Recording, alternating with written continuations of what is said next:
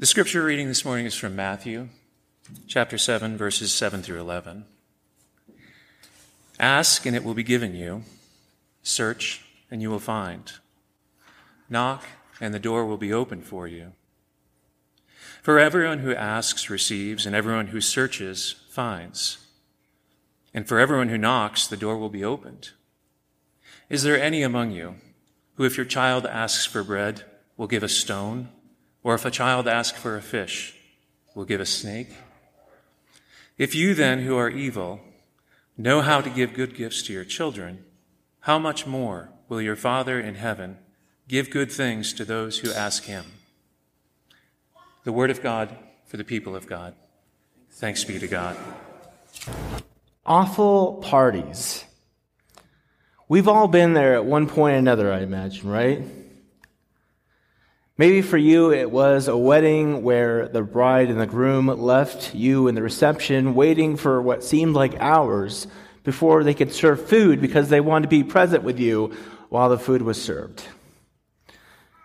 Maybe it was a children's party where the only organized activity was kids yelling and screaming for the whole time. Or maybe it was just another work meeting that could have been done simply by email or phone call, right? Instead, you find yourself sitting around a table watching the hands on the clock tick by, wondering why you're wasting precious minutes of your life. Alas, so many events and gatherings in our lives have become lackluster and unproductive, which is all the more tragic when we think about how for the past two years or whatever it's been, right, since COVID, how isolated and removed from each other we were during COVID, one would think we would have all the more umption and priority to make our time together incredible and meaningful. Recently, I've been reading this book by Priya Parker called The Art of Gathering. I don't know if y'all have seen this. But in short, she argues for a new approach to planning our gatherings, anything from a birthday party to a bar mitzvah, in which we focus on the purpose rather than simply planning the details. In short, Priya's point, Priya Parker's point, is that in evaluating the purpose in advance, that can help us in planning the and the execution phase of the gathering itself. Now, uh, apologies to any wedding photographers in here, but at least from my perspective, the ultimate purpose of a wedding is not just to get great photos. For most of us, at least, it's to bring together our closest family and friends so we can celebrate together and make lasting memories to mark the beginning of a new adventure together for a couple marriage. With such a purpose known up front, a wedding planner would be sure to make sure to arrange the gathering in such a way where time together between the newly married couple and their family and loved ones would be priority. And to make sure that any time separate, like for wedding photos, would be as minimal as possible. Now, I say this remembering that I think my wife, Karina, and I left our reception waiting for probably 45 minutes, so we're kind of hypocrites there. Purpose matters. Purpose should be our primary influencer. This problem often plays out in churches too. While we don't necessarily have checklists in church, what do we have? We have orders of service, liturgies, church traditions, or to say it another way, we have how it's always been, the way we've always done it, and the way we like to do it. And again, I'm not against checklists or agendas or traditions.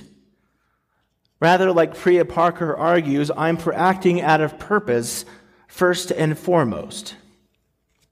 And in church, I believe the best way that we can keep purpose front and center is by prayer.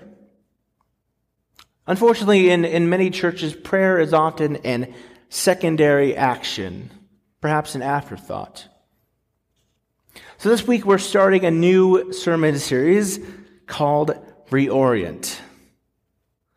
It's a series, at least as I understand it, since Reverend Sandy put me up here because she's unfortunately sick, as I understand it, to help us refocus and reorient our lives on what the priorities of our life of faith should be. And prayer is one of those priorities. As part of the United Methodist Church's baptismal covenant, new members promise to faithfully participate in the local congregation through their prayers, patience, gifts, service, and witness.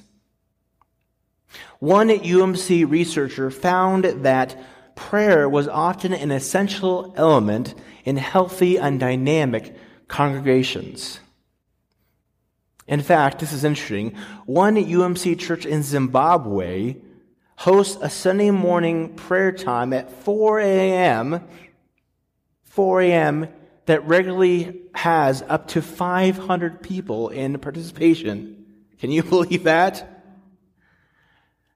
Now, don't take this the wrong way, but I'm guessing that if we had something at 4 a.m., we'd probably struggle to get five people here. and Steve saying I would not be one of them. I'd be like, I'm going to join you from Zoom in my bed. Maybe. Well, I don't believe that prayer meetings need to happen at 4 a.m., just to be clear. We all, including me, could do better to make prayer a primary activity in our lives. Now, if you're like me, prayer comes to mind when you're exhausted and out of ideas. Oh, I should pray. Author Jane Vennard believes that prayer should be a primary action in our lives. In her book, she writes that prayer should be first in our lives because prayer drives action. Now, perhaps it's bad form of me to quote a Luther, Lutheran in a United Methodist church, but please forgive me. I'm reminded of this old saying attributed to Martin Luther, saying, I have so much to do that I shall spend the first three hours of my day in prayer. Now, for my die-hard Methodists in here, there is a quote, similar quote, attributed to Wesley. So uh, there's that. And regardless, regardless of the influential Christian reformer, these reformers, these leaders in the Christian faith demonstrate an essential element of Christian faith prayer. Now, as someone who loves, I mean, I literally have to do lists on my phone specialized to the day, right? Love me a to do list.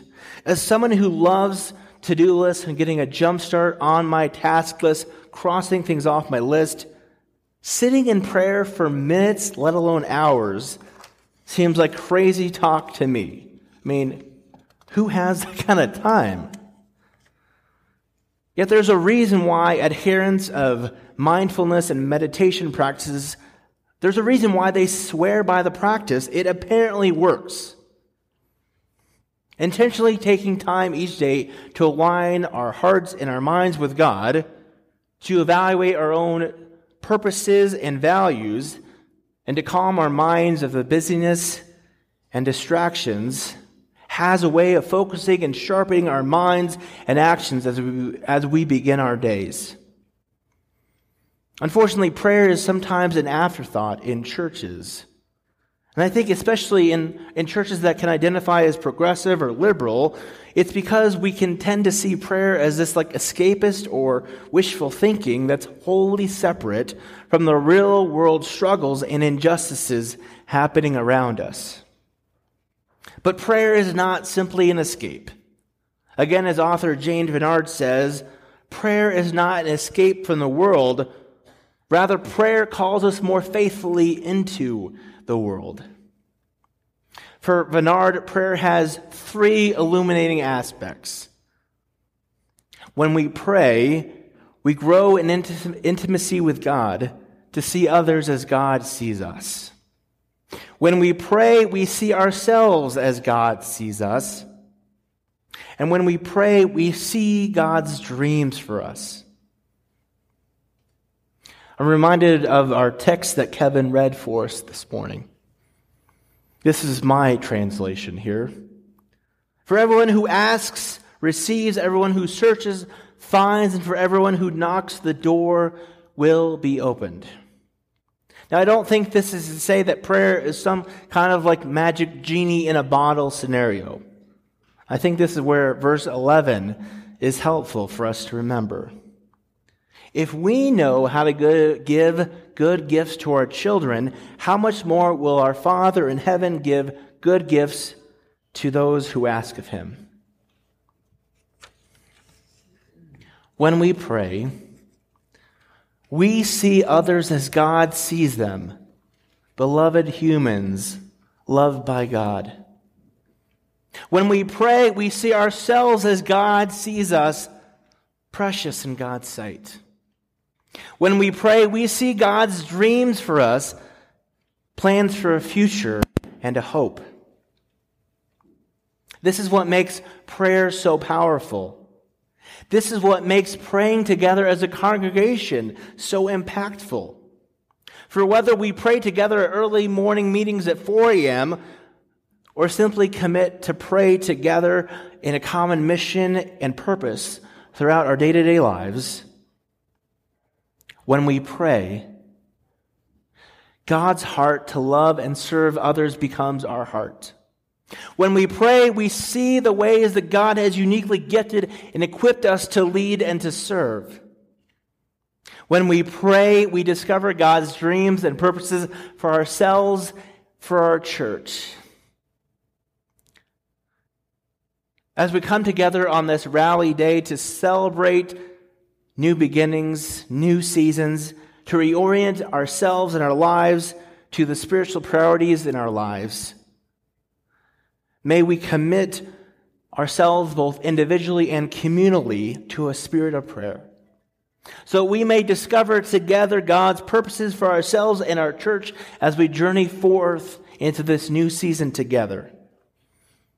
I encourage you to commit once again to a renewed or new spirit of prayer.